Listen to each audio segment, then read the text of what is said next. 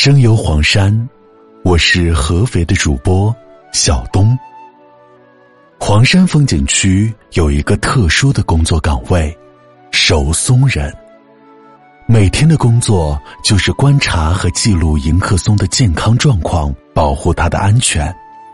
胡小春是迎客松的第十九任守松人。二零零九年起。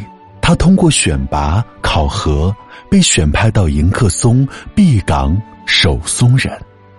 胡小春当上守松人的第一课就是了解迎客松的保护历史。一九七二年冬天，黄山发生森林火灾，这件事在当时引起高度关注。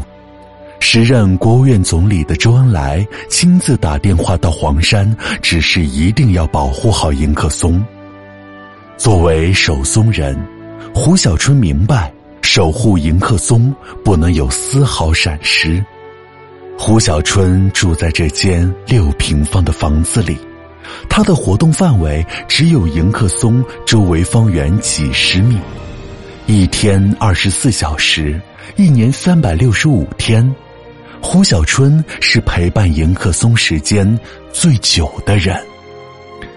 每天游客离开以后，迎客松周围的喧闹转眼间变得异常安静，只剩下一人一树。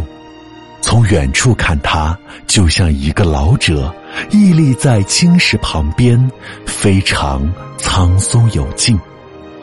他现在就像我们家里的一个成员一样，就像我们家里的长者一样。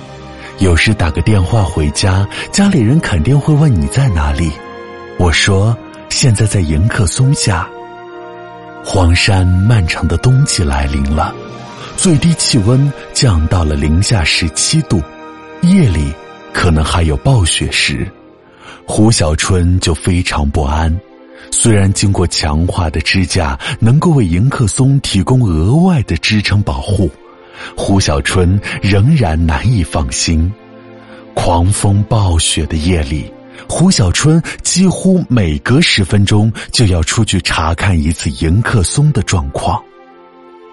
胡小春说：“从接任迎客松守松人至今，迎客松日记每日笔记，在我手中已经书写了十一年，记录了近七十本。”二零二零年十一月二十四日，胡小春作为全国劳动模范、全国五一劳动奖章获得者，走进了人民大会堂，受到了党和国家领导人接见和表彰。回想起习近平总书记在大会的讲话，胡小春心潮澎湃。